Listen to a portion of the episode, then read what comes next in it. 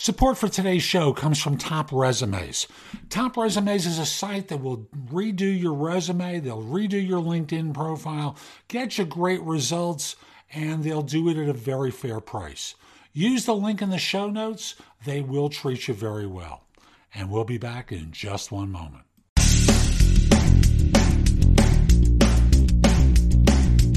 episode 2144 of No BS Job Search Advice Radio. I'm your host, Jeff Altman, the Big Game Hunter, and welcome. Long weekend. I enjoyed it. I miss my wife, who is still taking care of her sister in New York. Uh, she's been gone for almost six months. Hopefully, the next round of treatments will be of help to her sister because uh, I miss her. It's been a long time. And although we talk multiple times a, a day, Long weekends are particularly difficult. Now, today's show is one where it's the first of two parts of an interview I did with Eleanor Meegoda from jobstep.co. And, you know, I'll simply say Eleanor is very good about working the applicant tracking system to get results. And that's what these two shows are about. Hope you enjoy them. Hope you find it helpful. And we'll be back in just one moment. So, my guest today is Eleanor Meegoda, the CEO and co founder of JobStep, the first resource for job seekers that guarantees five plus interviews to jobs you actually want in six weeks. You actually want. Wow. JobStep does this by pairing the expertise of great job coaches, other than me, by the way, with technology that finds and applies to great jobs on behalf of job seekers. Eleanor, thanks for making time today. Appreciate it.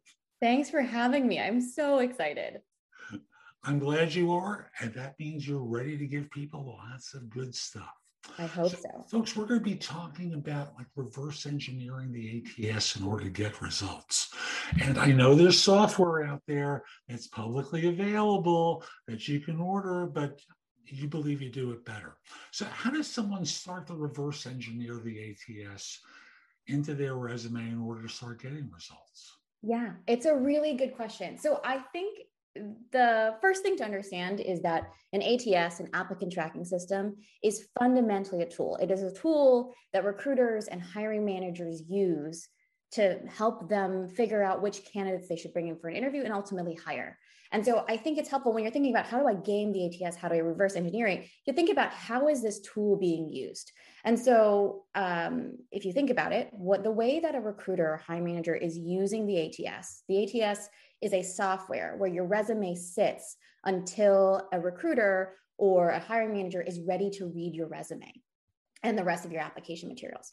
And so from there, they're going to do some things to pull up a resume and then search. This doing some things, that's the part that you, the first step of what you want to gain. So, um, anything I should clarify before I keep going, Jeff? Yeah, don't you worry. I'm not bashful. Okay. I'm just gonna I'm just gonna pause there for a second and say so. It's software. Uh, it does the intake of the resumes.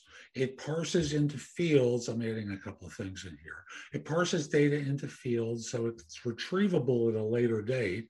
It's one of the reasons I always make sure to tell people make sure your zip code is on the resume because one of the search criteria is zip code that yeah. people use exactly. to narrow down the search. No one exactly. wants to contact someone in Poland if you're in New Jersey.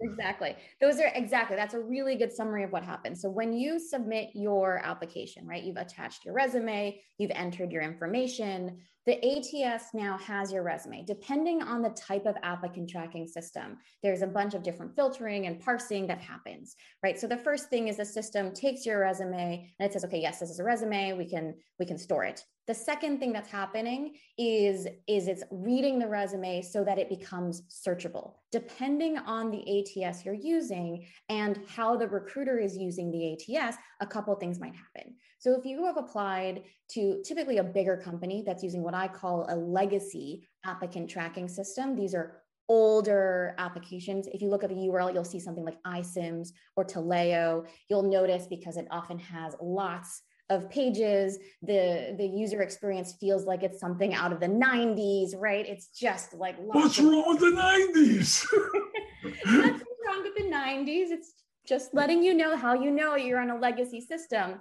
These ATS as applicant tracking systems. This is when people are saying, oh, you know, the robots, the bots that I need to get through, the auto filtering, the fact that in my resume, these are the types of systems where there are hard coded pieces of logic, what I, I personally think are pretty stupid pieces of logic that are going to try to read your resume and match on a black box set of terms for what this resume for um, to match your resume to the job description. And then it auto filters what the recruiter is seeing. So then when the recruiter comes in at 9 a.m the next morning and goes through his or her um, list of resumes it's already been auto filtered so that's a legacy system of what happens right if you are applying to some of the some other um, applicant tracking systems so um, such as such as Greenhouse or Lever or Workday or JobVite.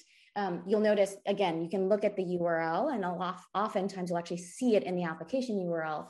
These systems often have give recruiters a choice. They give recruiters and hiring managers a choice. Do I want, as a recruiter, do I want to be able to search all the resumes or do I want to set certain pieces of logic to auto filter for certain things. And most frequently it's yes or no things. So as you said, zip zip code, right? Does the zip code match the zip codes that I'm matching? Um, if you are asking, uh, if you in the application question, you're answering yes or no questions, oftentimes there might be an easy lever for the recruiter or hiring manager to say, yes, I want only people who said yes or only people who have said no.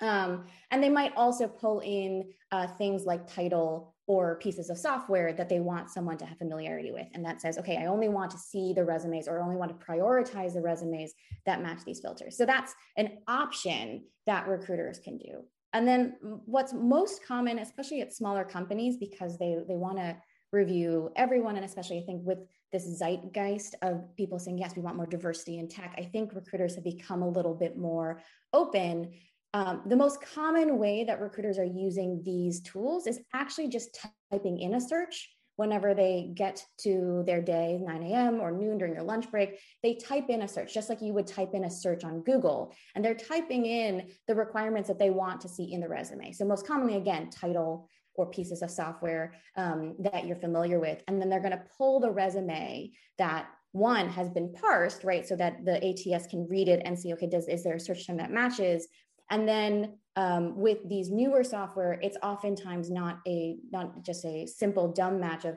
oh it needs to be troubleshoot and troubleshoot it, it can be troubleshoot troubleshot troubleshot shooted right um, and then it'll pull up all the resumes. So that's kind of the system as a whole. Is you're thinking, okay, my resume when I'm applying, it needs to one be parsable by this software, using and, then, and, and thus parsable because it uses uh, what type does you know historically on the older systems the older systems never like frames on the resume. Right exactly. Exactly. So the legacy systems if you have color if you have fancy formatting if you're using a font that isn't times new roman or arial most likely because these things are old and have not been updated in some time, it might not get parsed. Um, an easy way to know whether your resume is getting parsed across all ATSs is when you're submitting your application and you notice that okay it also asks like hey tell me your work history. And it's not automatically parsing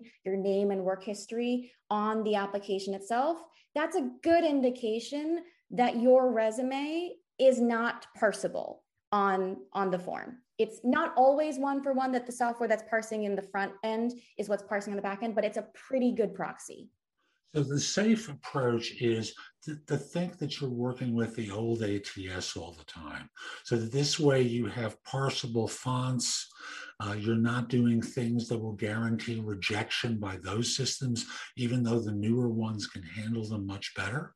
Newer, newer ones can definitely handle uh, things a little bit better, but I would, I agree. I think generally um, being safe, you know, uh, making sure your resume is a PDF making sure your resume is just black and white, minimizing the fancy fonts or fancy boxes or the fancy frames or extra lines that you don't need just to be on the safe side, right? If it, if for every additional thing, every fancy thing that you add on your resume, some engineer needed to think about, oh, how am I going to parse this, right? And so if it's if it's if it hasn't been parsed or if someone hasn't thought how how do I parse this, it probably isn't getting parsed. Gotcha. So let's assume it all works very well. The common belief people have about the ATS is that it's the black hole. Things go in, they never come out, at least come mm. out with interviews. So, what I heard you say is that for many people, they walk in on Monday morning and they're running the search rather than the system doing the evaluation. Exactly. Yep, yep, exactly. So when you when right this this metaphor of the black hole I think is a good one because emotionally it captures just how painful this process is from the job seeker perspective. But if you go from the recruiters if you go to the system perspective, right? Your resume is going through first it needs to be parsed by the ATS and then a recruiter walks in Monday 9 a.m. right? They've back when we used to commute to work every single day, you know, they're haggard, no one likes Monday. And then they go into their ATS, and most commonly, they're typing in a search term. They're typing in, um, if for example, if you're looking for a customer success role, they might be typing in customer success because they prefer people who have some experience in customer success, whether that's a course or a title or so, so forth, right? Or if you're an engineer and they're looking for someone who does Python, they're going to type in Python. They might type in the stacks that are most common to what that in, what they need in that engineer.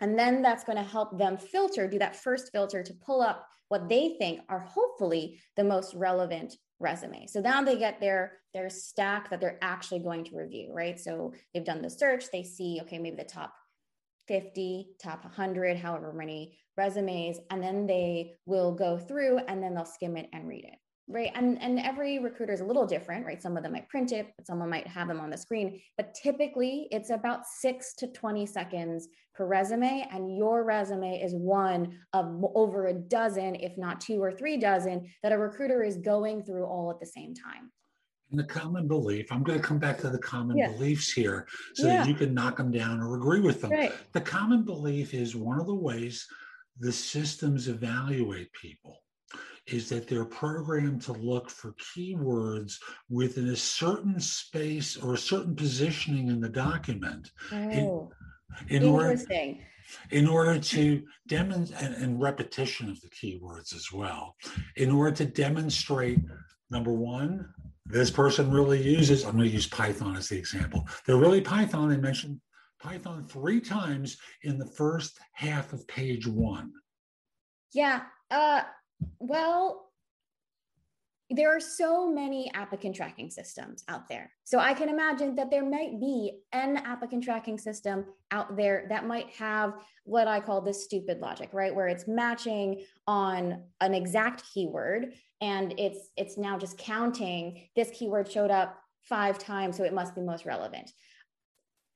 That's a dumb kind of logic and my guess is an employer now an employer pays an ATS. They play the company that builds the ATS to say, okay, I want you to filter. And my guess is they'll look at the results and they'll go, okay, so we are getting only resumes where engineers are putting Python 12 times on the resume, as opposed to telling me about their accomplishments, telling me about the, the cool products that they shipped. Or if it's customer success, it has Salesforce 17 times. I don't want someone who put Salesforce 17 times. I want this person who actually showed me that they had impact, that they, what types of customers they worked with, what kind of revenue they were able to bring in from upselling and from renewals. And so they'll make the choice, oh, this ATS, like this is not working for me. Let me go choose one of the many other uh, dozens, if not hundreds of other ATS options out there that either doesn't have this auto filter or allows me to search a little smarter. So I would say going back to a job seeker, there probably is one or are one or two that do this. Um, my guess is one of these older legacy systems but what's going to be more impactful, again, because the black hole is not just the ATS, it is this whole system. It's getting your resume parsed and now getting it read by a real human, by a real person who is probably tired and has a million other things to do, getting it read by a real person, and then having, and that person going, Yes, I want to bring this person in. I want to bring Jeff in. I want to have a conversation. I want to uh, figure out how I can advocate this for this person and get them hired and, and work with them. Right. And so it's those two steps get so my my tip for how to get through the ats is um, let's you want to get it um, you want to get it readable enough that it's read by the ats but ultimately you want it to be human readable you want it to be impressive to a human being because it's that two step process Um, so if you want, we can talk about the types of keywords that we at JobStep make sure we have and the types of tricks and, and tools and the guidance that I give to my job coaches to make sure that the resumes that they write and the cover letters they write are actually getting to the ATS and enabling our job seekers get interviews, if that's interesting. Ooh, okay, I like great. that idea. I like that idea. Perfect. So, so, um, so if we're thinking about keywords, it's not you don't want to put python 17 times just it's not helpful right? Because again your recruiter is going to read this and go what developer put python 17 times? I want to know about this app that you shipped. I want to know about this data structure and how you used it and how many customers this served right? So when you were thinking about your resume there are two sets of keywords that uh, a recruiter is most likely to search on. One are the software, the types of software that you use. So what I what we like to do is put a, a section on the bottom um, of your skills and your interests, and this is where you put um, the different types of software that you may have used. So Salesforce is a good one. If you're in customer support, Zendesk, Intercom. If you are um, an engineer, obviously putting in the different types of stacks that you've worked with. If you're in sales, um, the different CRMs that you've worked with, because one, from a keyword standpoint, this is a keyword that will match no matter what tense because it doesn't change for past tense and present tense, obviously.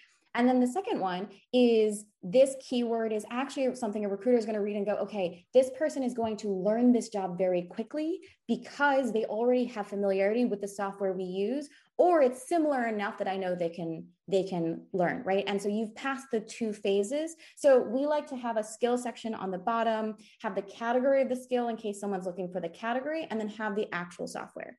The second keyword tip I would say is is be is think about the title, right? So today titles are morphing so fast right if you think about customer success which is one of the fastest growing uh, job titles in in this country actually globally customer success didn't exist before 2001 right and so a lot of companies have something like customer success where you're doing actually the customer success role or something very similar then if you feel that you've done enough of this role in the past, maybe you've been an account manager, maybe you've been a solutions consultant, but you've helped out on the, the post sales relationship.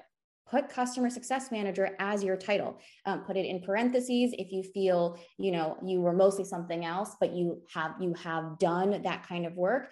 Or if you feel, yeah, I can defend that. I can say that I was doing this role. I look at the job description of the company that I'm applying to. It says customer success. It looks very similar to what I've been doing put customer success there as long as you can defend it this is a this is one of the things that recruiters are going to search for to see do you have experience and then you get into the interview you can defend it that's that's an easy fix so i like to make sure um, you change the titles to make sure it's accurate and it's something you can defend but it matches most closely to the job description that you're applying to and thus folks you do very few things to make people think Yes, Think, exactly. Thinking is vastly overrated. Spell it out for them. Exactly. Let them know what you really do. And as Eleanor said, it's something that you can defend. Exactly. it's, it's one thing to say, I have light experience, whatever that means, with whatever the item is, but think in terms of what's defensible for you. And don't BS people because they find that quickly enough, Mm-hmm. How many people do you know, folks, that get hired for all that BS that they put on their resume? Oh, no. It always comes back to the core stuff anyway. Mm-hmm. So, always, always. Let's pause at this point and we'll continue the interview tomorrow. So that's today's show. I hope you found it helpful. And if you did, here are a few things I can do to help you with your job search beyond simply being your coach. First of all, I've got a new book out called The Right Answers to Tough Interview Questions. It is like a cookbook with answers to tons of interview questions that you're going to be asked on interviews. And if you pair it up with my other new book, The Ultimate Job Interview Framework, they are a, a terrific pair of books to help you with interviewing. In addition, a new service where you can practice mock interviews. If you go to thebiggamehunter.us forward slash mock, I've got a service there, very inexpensive, like $99, where we have mock interviews set up. I'm going to be adding more to it very soon, but you can record your answers to them and then I can critique them and help you perform better on them. You probably have noticed my show notes are pretty thorough with products and services that can help you with your search. And connect with me on LinkedIn at linkedin.com forward slash in forward slash the big game hunter. Lastly, my website has a ton of great information. That's thebiggamehunter.us. Now, if you're not ready to go there and go through the blog, put the address in your phone, thebiggamehunter.us, Jeff Altman. So this way, when you're ready to go, you have a way of getting back to my website. Hope you have a terrific day, and most importantly, be great!